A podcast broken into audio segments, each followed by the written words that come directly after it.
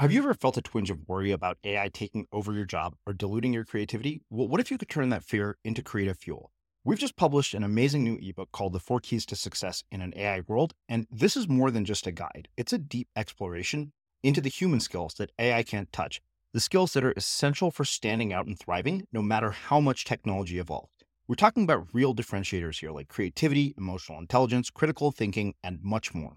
Inside, you'll find actionable insights and strategies to develop these skills, whether you're a creative person, a business person, or just simply someone who loves personal development. This isn't a story about tech taking over, it's a story of human creativity thriving alongside AI. Picture this AI as your creative co pilot, not just as a tool, but a collaborator that enhances your unique human skills. The Four Keys ebook will show you exactly how to do that and view AI in a new way that empowers you instead of overshadows you. Transform your creative potential today. Head over to unmistakablecreative.com slash four keys. Use the number four, K E Y S. That's unmistakablecreative.com slash four keys and download your free copy. You know, in many ways, you know, evolution does didn't necessarily uh, you know, value those risk takers because they were many of them would die. So it's the ones who follow that path of certainty of you know, finding the most hospitable environments, staying there, building a tribe, you know, making sure everybody stays, you know, tightly packed and tightly tightly knit. Those are the ones who flourished. But when you look at, you know, our current world and our cu- current society, like you said in that passage you read, you know, no one has ever achieved a dream in the comfort of certainty. And, you know, that's not some poetic philosophy. It's just a reality of if you have a dream, it's probably not to do the same thing you're doing every day. Achieving that dream will require you to leave the world that you currently know, give up things that you currently have in search of something new. And, you know, stepping through that threshold of entering the world of uncertainty is by far one of the scariest things any entrepreneur, any filmmaker, any any you know creator of any kind has to face.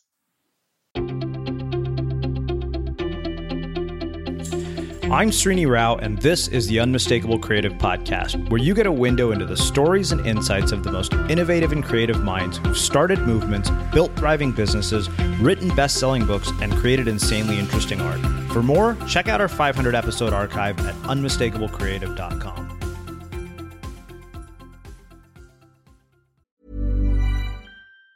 Planning for your next trip? Elevate your travel style with Quince. Quince has all the jet setting essentials you'll want for your next getaway, like European linen, premium luggage options, buttery soft Italian leather bags, and so much more. And it's all priced at 50 to 80% less than similar brands. Plus, Quince only works with factories that use safe and ethical manufacturing practices. Pack your bags with high-quality essentials you'll be wearing for vacations to come with Quince. Go to quince.com slash trip for free shipping and 365-day returns. Hi, I'm Daniel, founder of Pretty Litter. Did you know cats tend to hide symptoms of sickness and pain? I learned this the hard way after losing my cat, Gingy. So I created Pretty Litter, a health monitoring litter that helps detect early signs of illness by changing colors, saving you money and potentially your cat's life. Pretty Litter is veterinarian developed, and it's the easiest way to keep tabs on your fur baby's health right at home. Go to prettylitter.com and use code ACAST for 20% off your first order and a free cat toy. Terms and conditions apply. See site for details. Ever catch yourself eating the same flavorless dinner three days in a row? Dreaming of something better? Well, HelloFresh is your guilt free dream come true, baby. It's me, Keke Palmer. Let's wake up those taste buds with hot, juicy pecan crusted chicken or garlic butter shrimp scampi. Mm. Hello Fresh. Stop dreaming of all the delicious possibilities and dig in at HelloFresh.com. Let's get this dinner party started. Hey there, it's Michele Norris. I'm host of a podcast called Your Mama's Kitchen. When I travel, I'm usually looking for a way to find a taste of home when I'm not at home. And one of the things I love to do when I am at home is entertain. And Airbnb allows me to do that. When I was in California recently, I rented a house that had a great kitchen. And when we were sitting around the table, we we're all thinking, we're in someone else's house. Someone could be in all of our homes as well. If you have a home, but you're not always at home, you have an Airbnb.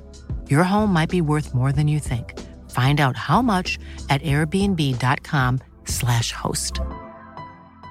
Quality sleep is essential. That's why the Sleep Number Smart Bed is designed for your ever evolving sleep needs. Need a bed that's firmer or softer on either side? Helps you sleep at a comfortable temperature? Sleep Number Smart Beds let you individualize your comfort so you sleep better together. JD Power ranks Sleep Number number 1 in customer satisfaction with mattresses purchased in-store. And now, save 50% on the Sleep Number limited edition Smart Bed for a limited time. For JD Power 2023 award information, visit jdpower.com/awards. Only at a Sleep Number store or sleepnumber.com. As creators, we're always on the move. Whether it's a live podcast event, a pop up shop, or a workshop, we're constantly interacting with community, and that's where Tap to Pay on iPhone and Stripe comes in. Imagine this you're at a live event, a listener loves your merch, or a participant wants to sign up for your course on the spot. With Tap to Pay on iPhone and Stripe, you can accept their payments right there and then, right from your iPhone, so there's no extra hardware or no delays.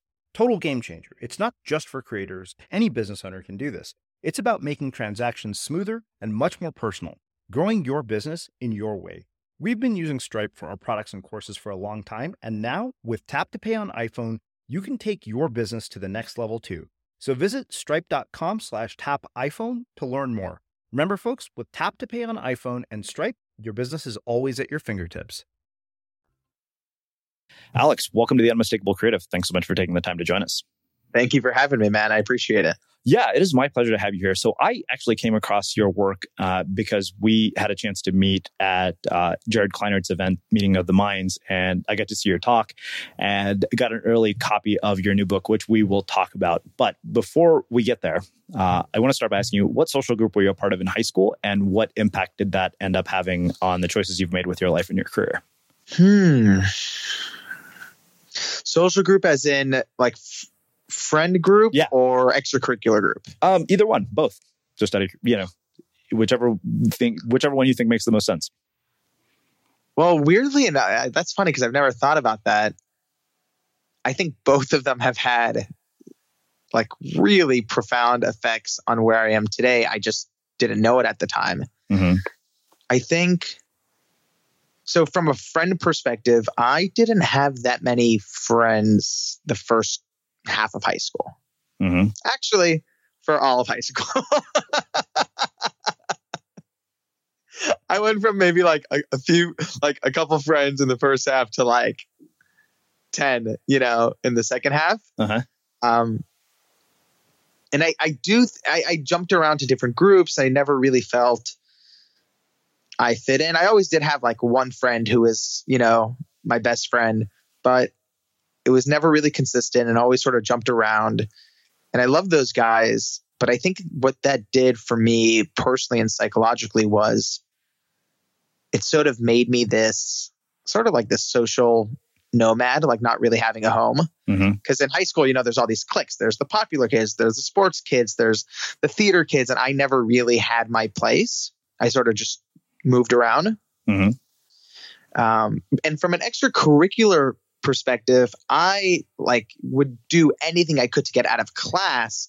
But when it came to student government, it was the most fun. Like I would ditch class, not do homework, and just spend, you know, 10 hours a day working on student government things. Mm-hmm. And in hindsight, I think the reason I loved it so much is there were no rules and there was no assignments. It was just about, you know, doing whatever we wanted, how we wanted for the goal of just making school more enjoyable for everyone. Mm-hmm. And yeah, I just don't think I did that well in the structured classroom of, you know, sit in a seat for 60 minutes and listen to someone. Um, But the second I was let loose in student government, I would be running around the school, like trying to put events together and trying to make, you know, different programs happen because it was a lot more fun. And in hindsight, I can see that's was really entrepreneurship. Even though I didn't have a business, I just had like programs and events. It really was about you know getting people trying to make things happen. Mm-hmm. What did it teach you about leadership? Oh my God, so much. I, I have this joke with my best friends that, and I'll never write this book because no one will want to read it, but I always have this joke of like, you know, I could write an entire book called Everything I Needed to Learn About Life I Learned in High School. Mm-hmm. Just not, just, and then the subtitle is Just Not in Class. Mm. And it's, I really believe it in the sense that, and, you know, what I learned about leadership was so the way my high school worked is that there, you know, there's the student body president who's almost always a senior in the school. But what happens is that in like the high school constitution, there was this like small little loophole that said it can also be the student body president can also be a second semester junior. But it just almost never happens, and no one really paid attention to that loophole. But when I was going to become a second semester junior, I thought, you know, why not just give it a shot and see what happened? And sort of against all odds, I remember going up against this guy. He was the he is just so cool and likable. Was you know the captain of the soccer team and the golf team, and just a really cool, nice guy. Everybody loved him, and of course he's a senior.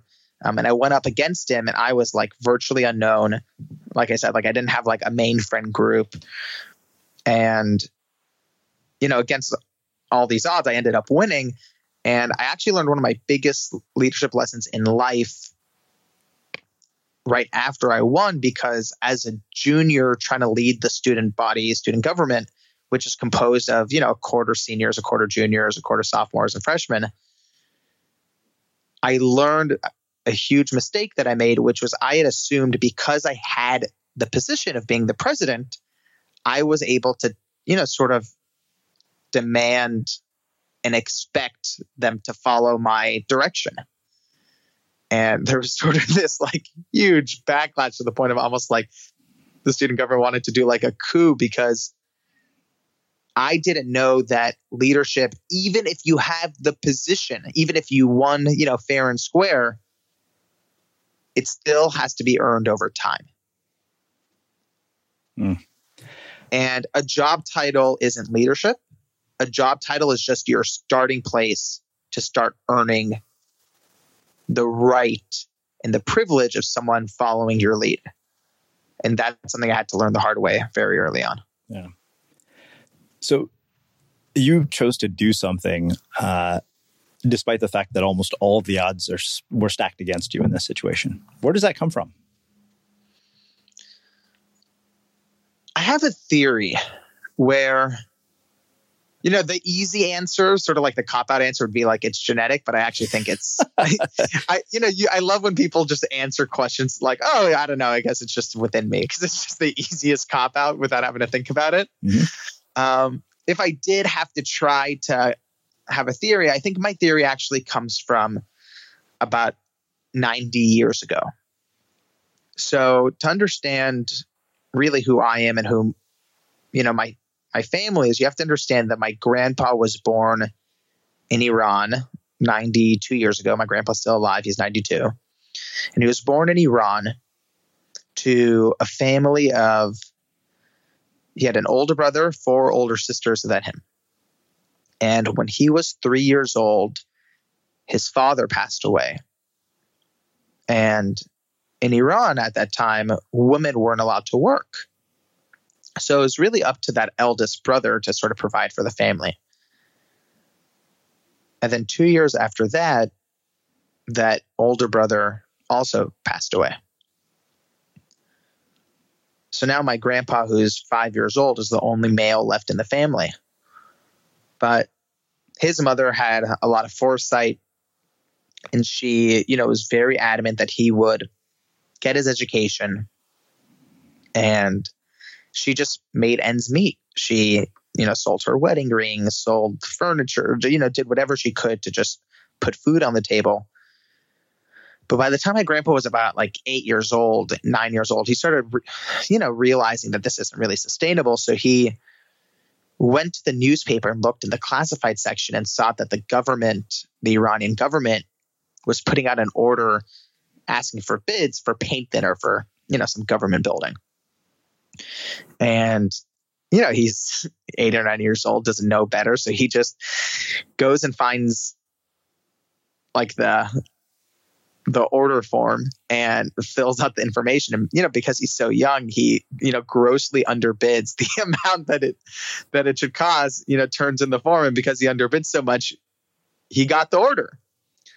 So the government gives him the money and he gets you know he goes to the bazaar and finds this family friend who has paint thinner and gets the paint thinner gives it to the government and he's like home free and he even i know when i ask him this story he tells me about how he was like so happy he went and got this like giant bag of pistachios, which to him was like the biggest luxury.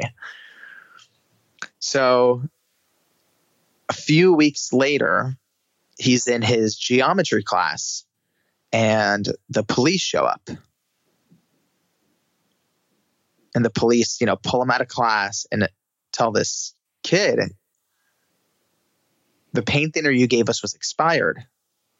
So if you don't get us good paint thinner right away, you're going to have a serious problem.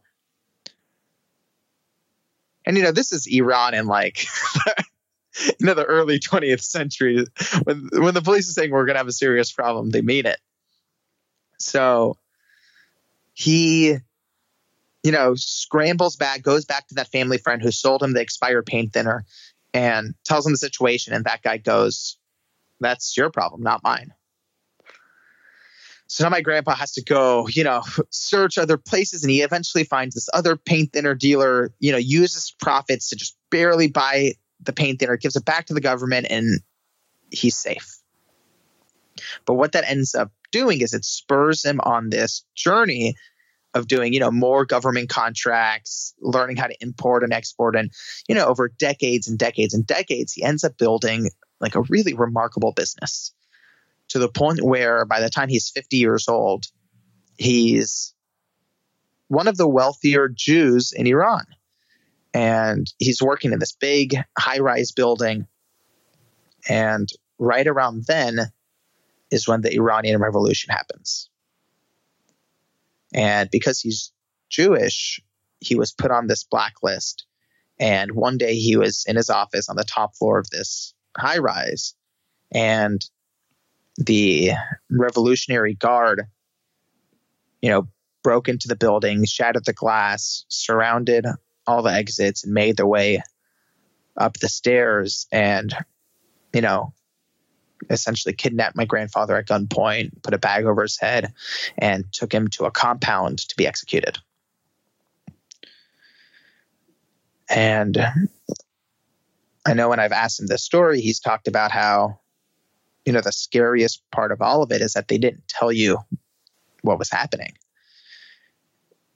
but you slowly piece it together when you know there were different people different prisoners at that compound and they would you know be called their names would be called over the speaker system and they would disappear and you would hear gunshots and they would never return so my grandpa slowly figured out what was happening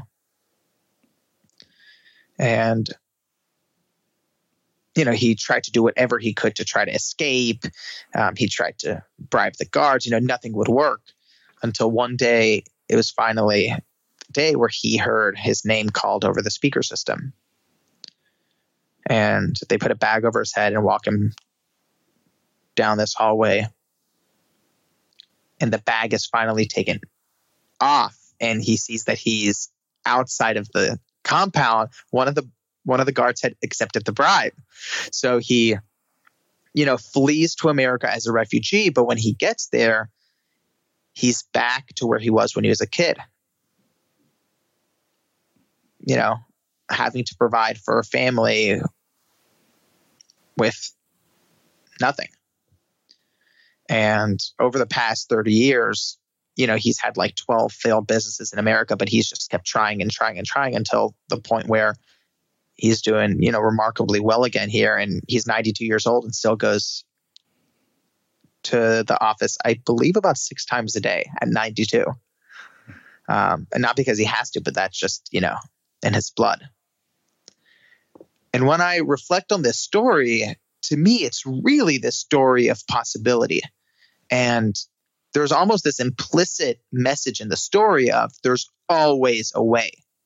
No matter how dire your circumstances, no matter how limited your resources, if you, you know, take full responsibility and give it everything you have, it's not going to be easy. It's not going to be enjoyable. It's not going to be a walk in the park, but at the end, you'll find a way to make it happen. Mm. And the crazy part is I was never told this story explicitly until I was in my 20s. When I was a kid and I would ask my grandpa for the story of the revolution, he would sort of just like brush it out, brush it over. And there would be, you know, he was in that execution compound for a while and there would be you know, family photo albums where he wasn't in the family photos, and there'd be family stories where he wasn't part of those stories. And I'd always ask my grandma, you know, where was grandpa during this time? And she always said, to Danishgabude, which means he was at the university, which I didn't know was code word for he was in that death compound. Mm-hmm. So I, I do believe there's this great line that I've heard that says sometimes the most powerful messages in your childhood are the ones that were never explicitly said. Sometimes the most powerful messages in your childhood are the ones that were never explicitly said. And I do believe that somehow this message of possibility and you know there's always a way was in the air in my in my upbringing. Mm-hmm. Wow. Uh, well, I know that this story really begins uh, with you at USC as a freshman. And this is something that struck me in the book, and I, I, underlined it because I think we both share this in common. Me coming from an Indian background, you coming from an Iranian background. You said, but for me, after my parents had told me for years that my medical school graduation was their biggest dream, each time my fingers hit the keyboard, I felt as if I was shattering their hopes one stroke mm-hmm. at a mm-hmm. time take us to that moment and and explain to me where this came from. So, you know, like pretty much where that lad story ended with my childhood. In that childhood was this expectation that I would become a doctor. And it wasn't this, you know, when I was a kid, it wasn't this overbearing, like daunting, you must be a doctor. It was actually very pleasant. You know, mm-hmm. I was a kid and my parents told me how I'm going to be this wonderful, you know, surgeon one day. And when you're a kid, you're just like, really? That's what I'm going to be? That sounds awesome. You know, that's cool. You're a doctor. You got to save people's lives. Like, you know, it's not rocket science. You just have to, you know, study hard and go to school. Like, okay, I can, I can figure that out. And you know, in third grade, I wore scrubs to school for Halloween. In high school, like you think it's funny, but it, I actually I remember having you know, most kids when they're, you know, growing up, their mom puts their finger paintings up on the refrigerator. Uh-huh. My mom put a skeleton chart on the refrigerator. and you know, it's actually really funny because that skeleton chart was on the fridge when I would like eat my, you know, cereal for breakfast. I would just like stare at that chart because I was bored and I would just like read it every morning. And you know, I don't know how many bones there are in the body, but there's like a ton. And I remember, I think this was maybe like third grade, the PE coach, and I wasn't the best at PE. I was like a pretty chubby kid and I wasn't very athletic. Um, but the PE coach, you know, one day was like, I'll give an automatic A to anybody who can answer the hardest trivia question on earth and all the kids are like you know sitting up straight trying to figure it out. And you can like see the pe coach like racking his mind for like just the most impossible question that like you know third graders will never know the answer to. And he like holds a finger in the air and like points to it and he says what bone is in this finger? And i just yell out phalanges! And you know the pe coach's teacher like eyes like spread wide open and you know, from that day on, he called me the doctor like my whole childhood, and that nickname sort of stuck as a kid.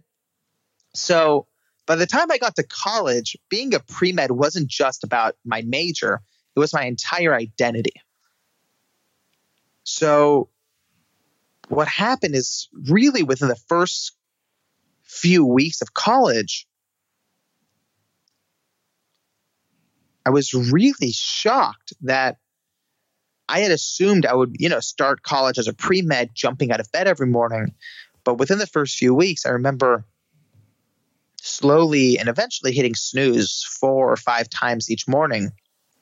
Not because I was tired, but really because I was bored. And I ended up spending every day lying on my dorm room bed, staring up at the ceiling. And I would look over at the, you know, the stack of biology books on my desk and feel like they were dementors sucking the life out of me. So at first I assumed I was just being lazy, but eventually I began to wonder maybe I'm not on my path. Maybe I'm on a path somebody placed me on and I'm just rolling down. So I start going through this what I want to do with my life crisis. But, you know, as I'm sure you can relate to with your parents, it's not something you can actually tell your parents you're going through. It sort of has to be this secret crisis. Yeah. So, you know, my parents are calling me by you know, by day, and I'm saying, "Oh, pre med is great," and then the, the, second I hang up with them, I just like, you know, ensue back into my panic, and my questions of what I want to do with my life slowly begin to evolve into, all right, if I don't know what I want to do with my life, you know, I know what I'm interested in, but you know, even if I, you know, went into business or tech or entertainment, like, how did all these people who I looked up to, how did they do it? You know, how did Bill Gates sell his first piece of software out of his dorm room when nobody knew his name? How did Spielberg become the youngest studio director in Hollywood history when he was rejected from film school? You know, these are the things they don't really teach you in school. So I just assumed there had to be an answer out there. It didn't seem like that complicated of a question. So I just went to the library and started just ripping through business books and biographies and self help books. But eventually I was left empty handed. And that's when my naive 18 year old thinking kicked in. And I thought, well, if no one's written the book I'm dreaming of reading, why not write it myself? You know, I thought I could just call up Bill Gates, interview him, interview everyone else, and I'll be done in a few months. Mm-hmm. That I assumed would be the easy part.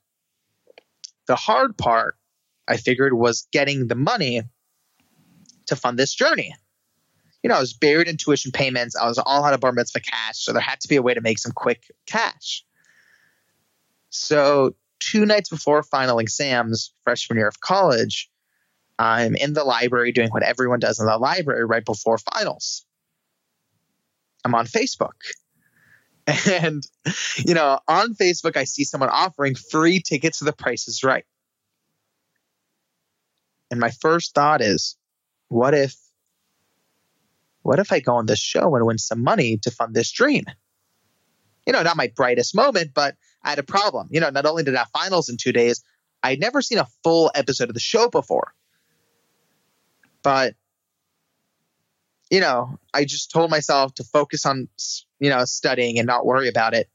But it was one of those moments where the thought just claws itself back into your mind. So to prove to myself it was a bad idea, I remember taking out my spiral notebook in, you know, I was in the library. So I take out my spiral notebook. I'm sitting at this small round wooden table and I write on the, you know, I open up the notebook to a fresh page and I write best and worst case scenarios. You know, worst case scenarios fail finals, get kicked out of pre med, lose financial aid, mom hates me. No, mom stops talking to me, look fat on TV. You know, there were like 20 cons. And the only pro was maybe, maybe win enough money to fund my dream. And it almost felt as if somebody had tied a rope around my gut and was slowly pulling in a direction. So that night, I decided to do the logical thing and pull an all nighter to study. But I didn't study for finals. I studied how to hack the Price is Right. I went on the show the next day and executed this ridiculous strategy, and I ended up winning the whole showcase showdown, winning a sailboat, selling the sailboat, and that's how I funded the book. And while you know it, that story in it itself was crazy. It actually is the answer to your original question of how I ended up finding myself, you know, hitting those keys, feeling like I was shattering my parents' dream. Mm. Because as soon as I, you know, won the price, you know, I had the dream to write this book and go on this mission. And then I got the money. And at that point, you know, nothing was really holding me back except pre med. And the reason was that, you know, a couple months before freshman year ended, my academic advisor in college told me that the only way I'd be able to graduate on graduate college on time as a pre-med was if I took chemistry over that summer for the whole summer. And I remember instinctively like shouting out no because that summer was when I was planning to you know, write this book and go learn from Bill Gates and go on this mission. And pretty much she gave me this ultimatum of either, you know, it's the book or it's pre med and there's no other option. And I remember going back to my dorm room, you know, dragging my feet. But when I got there, things were clearer than I had thought while I still didn't know what I wanted to do with my life, and while I had no idea where this, you know, idea for this book would lead to,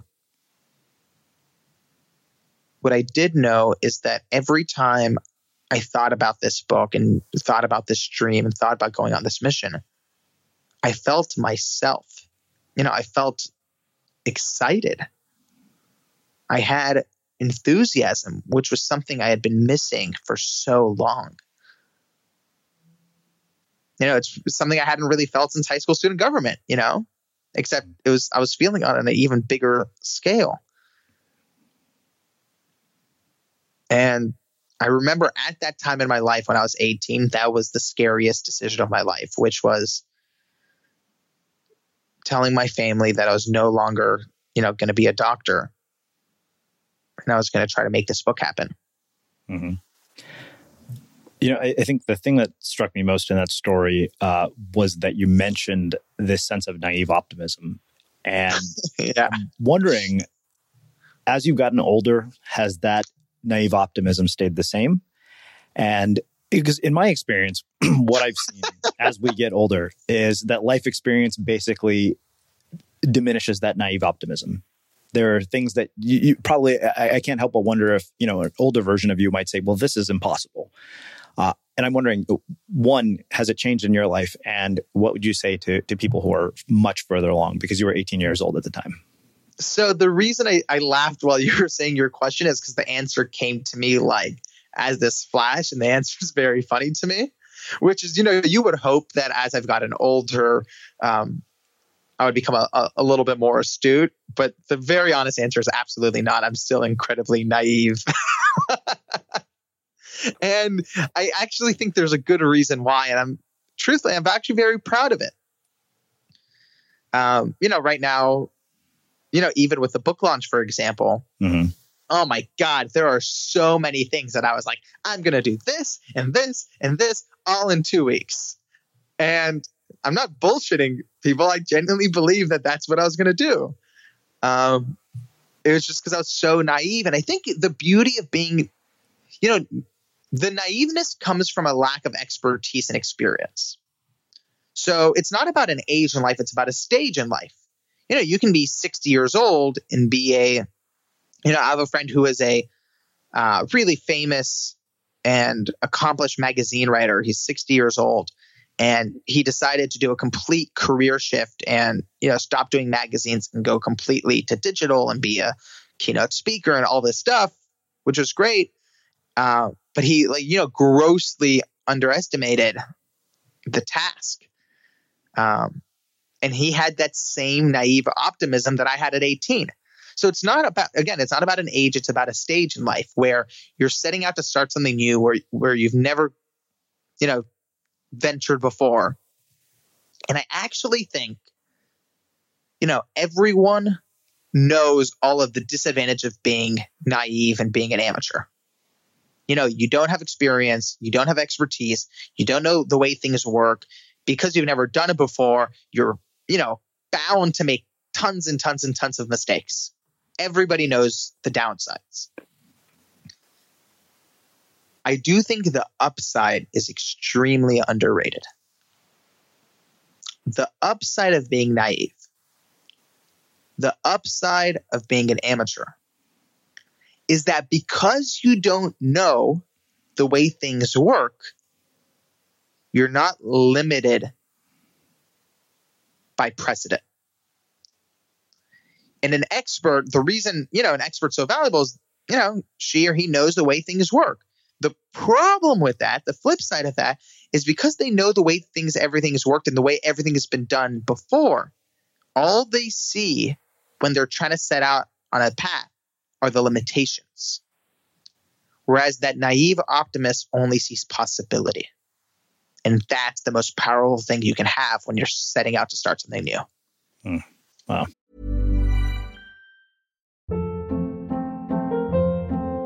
Hold up. What was that? Boring. No flavor. That was as bad as those leftovers you ate all week. Keke Palmer here, and it's time to say hello to something fresh and guilt-free. Hello Fresh. Jazz up dinner with pecan-crusted chicken or garlic butter shrimp scampi. Now that's music to my mouth. Hello Fresh. Let's get this dinner party started. Discover all the delicious possibilities at hellofresh.com. Hi, I'm Daniel, founder of Pretty Litter. Did you know cats tend to hide symptoms of sickness and pain? I learned this the hard way after losing my cat, Gingy. So I created Pretty Litter, a health monitoring litter that helps detect early signs of illness by changing colors, saving you money and potentially your cat's life. Pretty Litter is veterinarian developed, and it's the easiest way to keep tabs on your fur baby's health right at home. Go to prettylitter.com and use code ACAST for 20% off your first order and a free cat toy. Terms and conditions apply. See site for details. Hey there, it's Michele Norris. I'm host of a podcast called Your Mama's Kitchen. When I travel, I'm usually looking for a way to find a taste of home when I'm not at home. And one of the things I love to do when I am at home is entertain. And Airbnb allows me to do that. When I was in California recently, I rented a house that had a great kitchen. And when we were sitting around the table, we we're all thinking, we're in someone else's house. Someone could be in all of our homes as well. If you have a home, but you're not always at home, you have an Airbnb. Your home might be worth more than you think. Find out how much at airbnb.com/slash host. Life is full of what ifs. Some awesome, like what if AI could fold your laundry? And some, well, less awesome, like what if you have unexpected medical costs? United Healthcare can help get you covered with Health Protector Guard fixed indemnity insurance plans they supplement your primary plan to help you manage out of pocket costs. No deductibles, no enrollment periods, and especially no more what ifs. Visit uh1.com to find the Health Protector Guard plan for you. Hey, it's Ryan Reynolds, and I'm here with Keith, co star of my upcoming film, If, only in theaters, May 17th. Do you want to tell people the big news? All right, I'll do it. Sign up now and you'll get unlimited for $15 a month in six months of Paramount Plus Essential Plan on us. Mintmobile.com slash switch. Upfront payment of $45 equivalent to $15 per month. Unlimited over 40 gigabytes per month. Face lower speeds. Videos at 480p. Active Mint customers by 531.24 get six months of Paramount Plus Essential Plan. Auto renews after six months. Offer ends May 31st, 2024. Separate Paramount Plus registration required. Terms and conditions apply if rated PG. As creators, we're always on the move. Whether it's a live podcast event, a pop up shop, or a workshop, we're constantly interacting with community, and that's where Tap to Pay on iPhone and Stripe comes in. Imagine this you're at a live event, a listener loves your merch, or a participant wants to sign up for your course on the spot. With Tap to Pay on iPhone and Stripe, you can accept their payments right there and then, right from your iPhone, so there's no extra hardware or no delays. Total game changer. It's not just for creators, any business owner can do this. It's about making transactions smoother and much more personal, growing your business in your way. We've been using Stripe for our products and courses for a long time, and now with Tap to Pay on iPhone, you can take your business to the next level too. So visit stripe.com slash tap iPhone to learn more. Remember, folks, with Tap to Pay on iPhone and Stripe, your business is always at your fingertips. You know, there's another quote that um, I underlined while, while, reading the book. He said many times the hardest part about achieving a dream isn't actually achieving it; it's stepping out through your fear of the unknown when you don't have a plan. Having a mm-hmm. teacher or a boss tell you what to do makes life a lot easier, but nobody achieves a dream from the comfort of certainty. And for the most part, I think that our social programming largely breeds us to become very comfortable with certainty. And I'm wondering how you start to undo that. Hmm. Yeah, I don't. I actually, I'll take it even a step further and say, yeah, I agree with you to the point where I don't even think it's a desire. I don't think certainty is a is a desire or a luxury. It's really a necessity to staying sane as a human being. Mm-hmm. You know, like we're hardwired. You know, in many ways, certainty equals survival. You know, if you have certainty that you're going to be fed and housed and taken care of in a certain environment, you know, only the idiots will leave that. And, you know, in many ways, you know, evolution does didn't necessarily, uh, you know, value those risk takers because they were many of them would die. So it's the ones who follow that path of certainty of you know finding the most hospitable environment, staying there, building a tribe, you know, making sure everybody stays, you know, tightly packed and tightly tightly knit. Those are the ones who flourished. But when you look at you know our current world and our cu- current society, like you said in that passage you read, you know, no one has ever achieved a dream in the comfort of certainty. And, you know, that's not some poetic philosophy. It's just a reality of if you have a dream, it's probably not to do the same thing you're doing every day. Achieving that dream will require you to leave the world that you currently know, give up things that you currently have in search of something new. And, you know, stepping through that threshold of entering the world of uncertainty is by far one of the scariest things any entrepreneur, any filmmaker, any any you know, creator of any kind has to face. And you know, the second half of your question of, you know, how do we deal with that uncertainty? I would say a couple things. The first thing, and you know, it's something that I deal with too. So I'll actually answer from a very personal place. You know, again, for example, right now I'm I'm dealing with this book launch, and there is a lot of uncertainty. There's a lot of variables up in the air.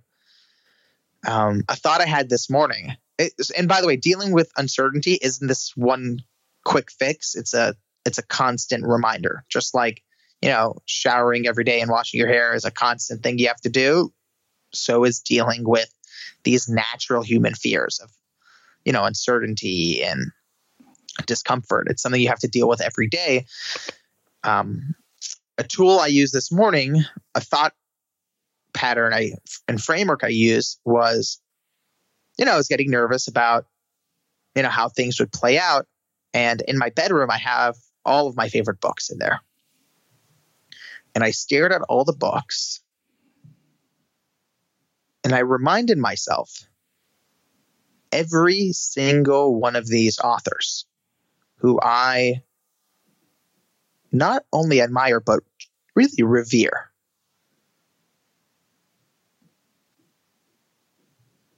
Who have written some of them dozens of books that have touched the lives of millions. They all have been in the position I'm in right now. You know, putting out their first book, not knowing how it's going to play out. And it makes me think back to this quote that I heard years ago that really stuck with me. It said, The one thing all great authors, business people, musicians, and people who have changed the world, the one thing they all have in common is that they started when they were none of those things. And to me, that thought is extremely calming in the sense that it makes me feel like what I'm going through right now isn't wrong. It's actually part of the process. Hmm. Wow. Uh, So I want to ask you about a term that came about from a quote that you have in the book, and it's what you call an ex- exponential life. Can you define that for us? So the term exponential life comes in the book, and you know one of my favorite parts. And the premise is this, and it comes from Elliott Bisnow, the founder of the Summit Series conference. And the way he defines it is that there's really two kinds of lifestyles. There's a linear life, and then there's an exponential life. A linear life follows very predictable steps. And, you know, if you're lucky, you can go to school and graduate, get an internship, become an associate, you know, work hard, save up, get a promotion, go on a vacation once a year, and, you know, live step by step by step by step by step, slowly and predictably. And on the other hand, there are exponential lives where you decide that you you know will not play in that linear game. And instead you invest your time and your energy into something that has the ability to grow exponentially and thus your life will follow that same pattern. So instead of going step by step you skip steps. Instead of you know waiting around and pay your dues you go out and get it right now. And the amazing thing about this exponential life idea that Elliott imparts is that it's really a choice. It's not something it's not like you graduate college and someone you know handing out your diploma makes a mark all right uh, alex you're the linear life uh, you know, Jake, you're the exponential. You know, it's not like something that's endowed on you. It's a choice.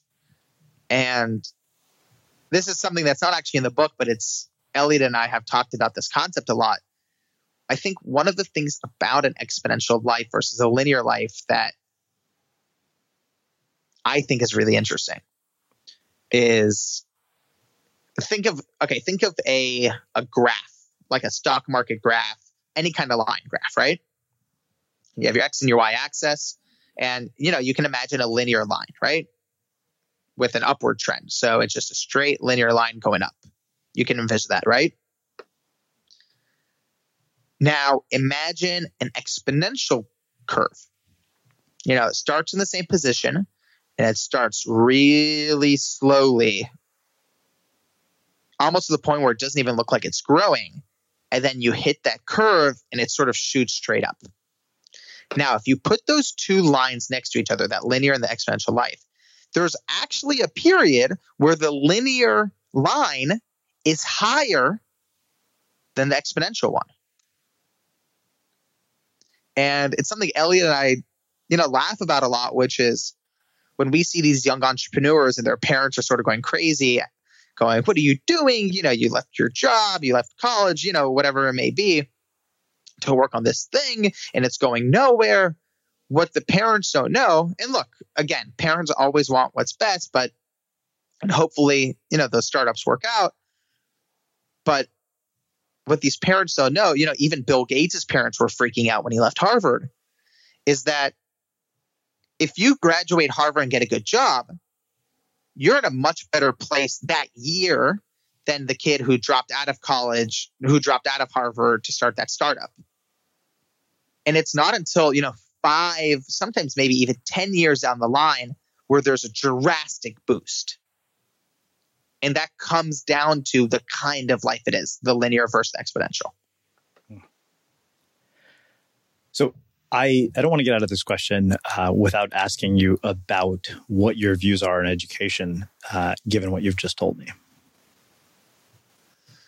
I have, you know, I've obviously thought about it a lot because it's a big part of not only my personal journey, but also in the lives of the people who I've studied. And what I believe is this there's no more powerful thing on earth than a good education. And I think the headlines and the you know those controversial things that we've all seen in Silicon Valley the past few years of you know encouraging everyone to drop out of school and this and that. I, I just think that's a huge disservice to you know people at large. Now, I think there's a couple things that need to be, you know, and you know, people are quick to say, "Ah, but look, Bill Gates dropped out of college, Mark Zuckerberg dropped out of college. You know, college is broken. All these things. It costs so much money. All these things." First of all, you know, this is my take on it. Bill Gates and Mark Zuckerberg got into Harvard. There's a huge difference between, you know, by the time they got into Harvard and had, you know, pretty much perfect SATs, they were incredibly educated. I think, you know, if people think back on it, it's not like, you know, they dropped out as like third grade dropouts and started Microsoft and Facebook. They were incredibly educated. So I think, you know, that's number one that I think people just, their arguments fall apart there. I also think there are there's another really important aspect to you know Bill Gates and Mark Zuckerberg stories that a lot of people neglect, and it's that you know if you watch the movie The Social Network or if you just you know Google their names, you'll see all these headlines that say you know billionaire Mark Zuckerberg, college dropout, founds Facebook. You know they almost glorify his dropping out of college. But if you go back and you do the research, you'll see that when Mark Zuckerberg was working on Facebook at the time it was so called the Facebook, and it had 250,000 users, and he already had an investment from Peter Thiel. Zuckerberg still didn't want to drop out of college. He was that committed to wanting to stay in school.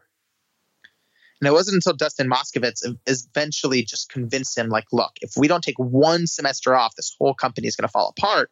That Zuckerberg very reluctantly took one semester off.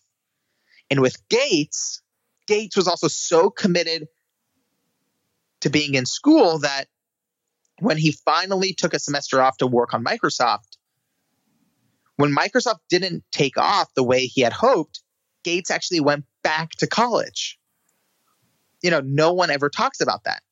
And it wasn't until later that he eventually dropped out.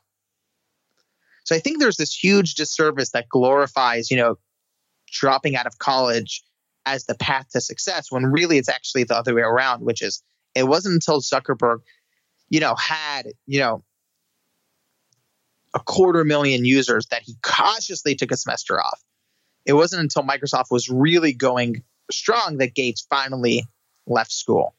Mm-hmm. So, and, and again, if you just look back to, you know, if you take your mind out of Silicon Valley and you just start looking at the world at large, there are people who I might even say the majority of people on earth, the biggest thing that changed their life the most is getting a good education.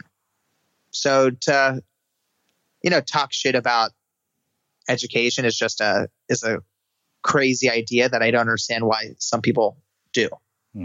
Now, if you have issues with, you know, the American university system and you have you know, thoughts on how to change it, that's a whole nother thing. But that's such a small niche in the larger education topic.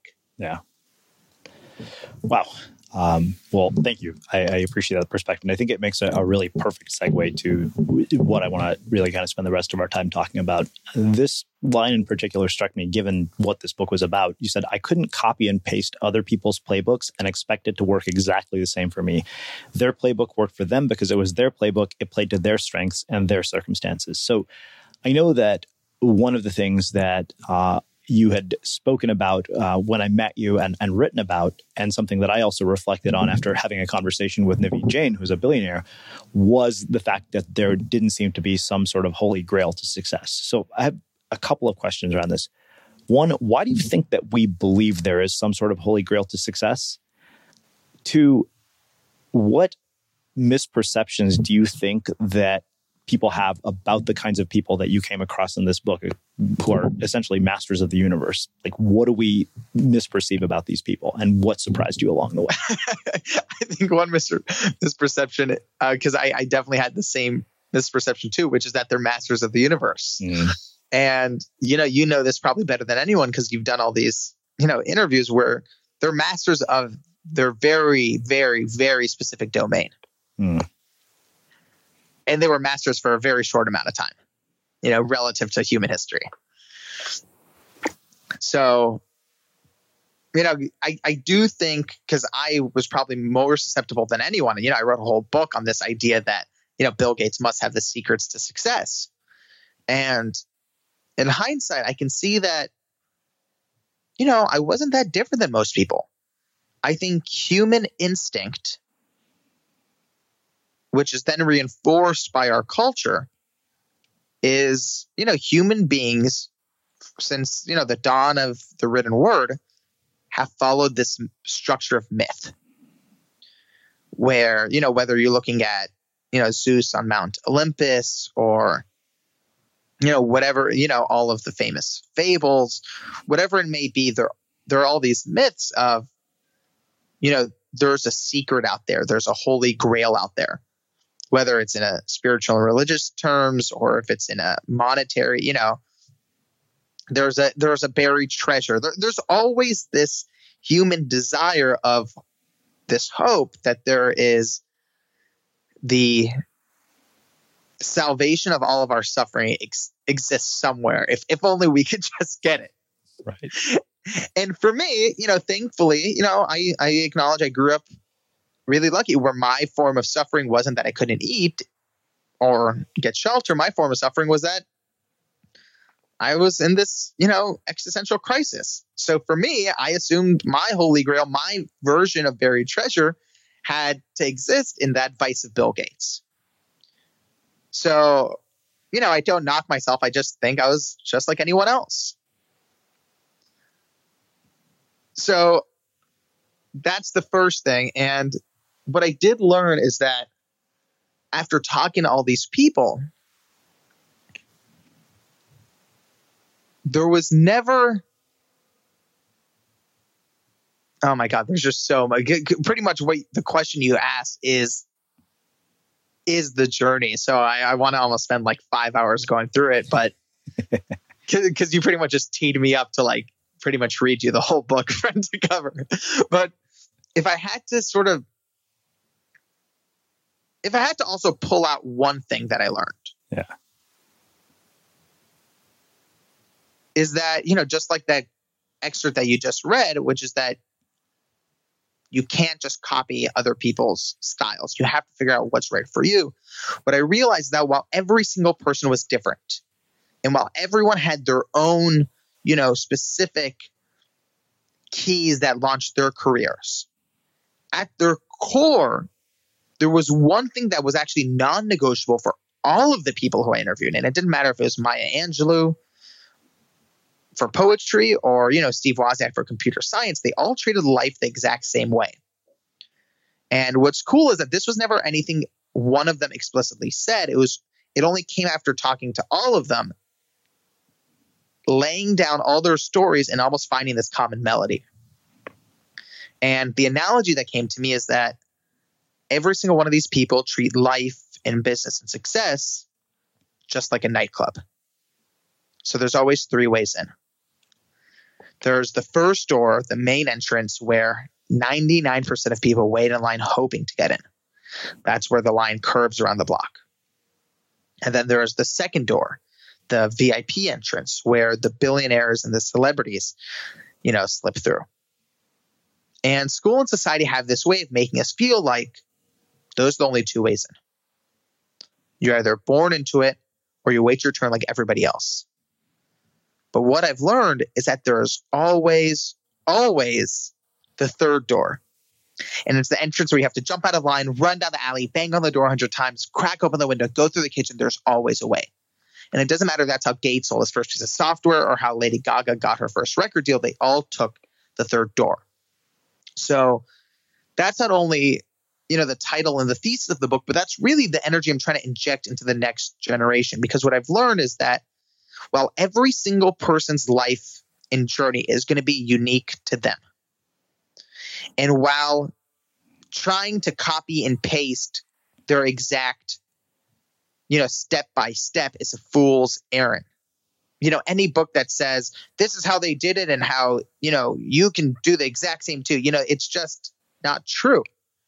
What you can do is learn the mindset and the approach they took.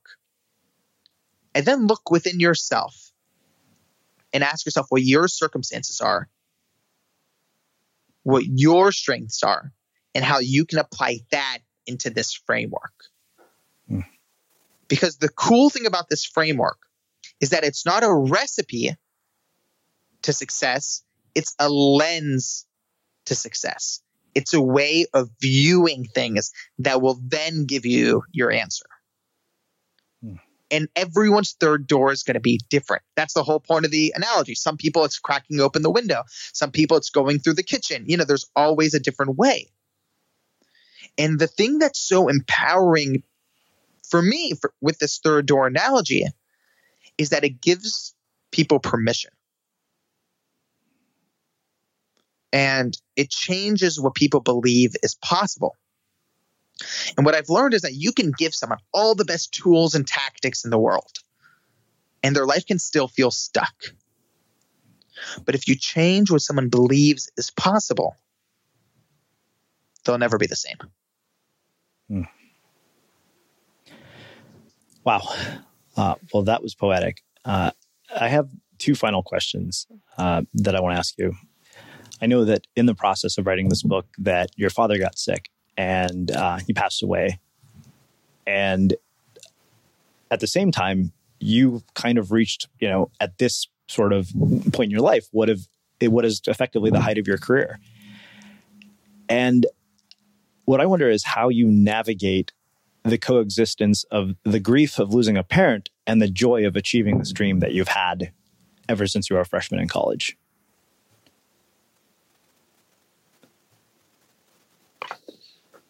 Hmm. I was telling my best friends last night that you know most people think that I'm dealing with the loss, you know, of my dad and the grief that comes with it during my book launch. Um, but it's the, actually the the opposite is true. For me, it feels like I'm dealing with my book launch during the the loss of my dad.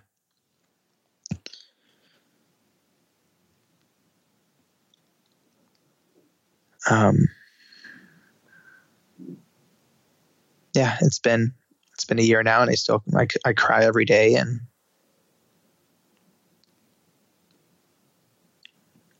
the hardest part of this of this journey has been navigating this loss.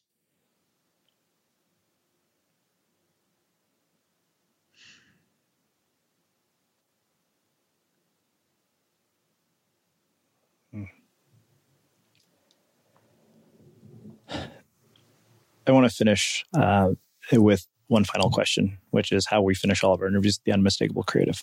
What do you think it is that makes somebody or something unmistakable? Hmm. Hmm.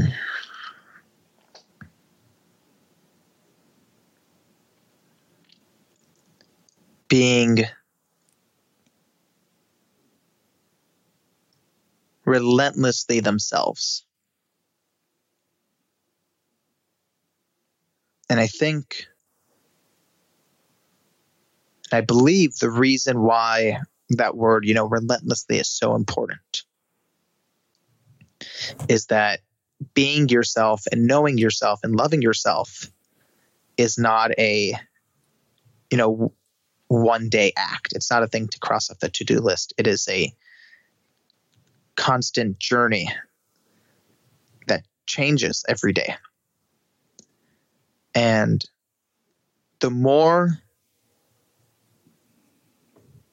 you look within yourself, the more you can know yourself and familiarize yourself with your humanity, with the you know dark and far corners of your own soul. That's where the magic comes from. And I believe that you know, whether it's me going on this quest or someone else going on a adventure to travel the world, someone going on a 10 year journey to make a motion picture, whatever whatever these quests are that call you. The power of these journeys while on the outside it's you know someone traveling to the far corners of the world the power comes from what happens in the far corners of yourself and the things you learn about yourself and thus learn about humanity and only then can you create something that really touches people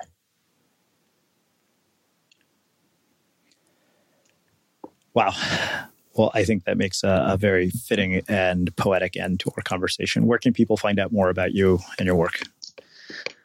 Um, well, first of all, man, thank you so much. This was the whole range of emotions in this past hour, so I appreciate it. And it was really enjoyable and enlightening. It was a lot of fun. Um, from here, it's really easy. You know, the social handles are all the same. Facebook, Twitter, and Instagram are all just at Alex Banayan. So it's Alex, and then my last name is B A N A Y A N. And for the book, it's, you know, out everywhere. And it's, you know, the website is thirddoorbook.com. So T H I R D, thirddoorbook.com. And of course, it's available anywhere books are sold Amazon, Barnes and Noble, Audible, iBooks, you know, you name it. Awesome. And for everybody listening, we will wrap the show with that. Thank you for listening to this episode of the Unmistakable Creative Podcast. While you were listening, were there any moments you found fascinating, inspiring, instructive, maybe even heartwarming? Can you think of anyone, a friend or a family member who would appreciate this moment? If so, take a second and share today's episode with that one person because good ideas and messages are meant to be shared. Ever catch yourself eating the same flavorless dinner three days in a row? Dreaming of something better? Well, HelloFresh is your guilt free dream come true, baby. It's me, Keke Palmer. Let's wake up those taste buds with hot, juicy pecan crusted chicken or garlic butter shrimp scampi. Mm. Hello Fresh.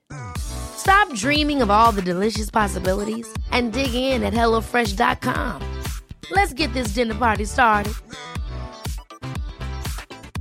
Hi, I'm Daniel, founder of Pretty Litter. Did you know cats tend to hide symptoms of sickness and pain? I learned this the hard way after losing my cat, Gingy. So I created Pretty Litter, a health monitoring litter that helps detect early signs of illness by changing colors, saving you money and potentially your cat's life. Pretty Litter is veterinarian developed, and it's the easiest way to keep tabs on your fur baby's health right at home. Go to prettylitter.com and use code ACAST for 20% off your first order and a free cat toy. Terms and conditions apply. See site for details. When you need mealtime inspiration, it's worth shopping Kroger, where you'll find over 30,000 mouthwatering choices that excite your inner foodie. And no matter what tasty choice you make, you'll enjoy our everyday low prices, plus extra ways to save, like digital coupons worth over $600 each week. You can also save up to $1 off per gallon at the pump with fuel points. More savings and more inspiring flavors make shopping Kroger worth it every time. Kroger, fresh for everyone. Fuel restrictions apply. Have you ever felt a twinge of worry about AI taking over your job or diluting your creativity? Well, what if you could turn that fear into creative fuel? We've just published an amazing new ebook called The Four Keys to Success in an AI World. And this is more than just a guide, it's a deep exploration into the human skills that AI can't touch, the skills that are essential for standing out and thriving, no matter how much technology evolves. We're talking about real differentiators here like creativity, emotional intelligence, critical thinking, and much more. Inside, you'll find actionable insights and strategies to develop these skills, whether you're a creative person, a business person, or just simply someone who loves personal development. This isn't a story about tech taking over, it's a story of human creativity thriving alongside AI. Picture this AI as your creative co pilot, not just as a tool, but a collaborator that enhances your unique human skills. The Four Keys ebook will show you exactly how to do that and view AI in a new way that empowers you instead of overshadows you. Transform your creative potential today. Head over to unmistakablecreative.com slash four keys. Use the number four, K E Y S. That's unmistakablecreative.com slash four keys and download your free copy.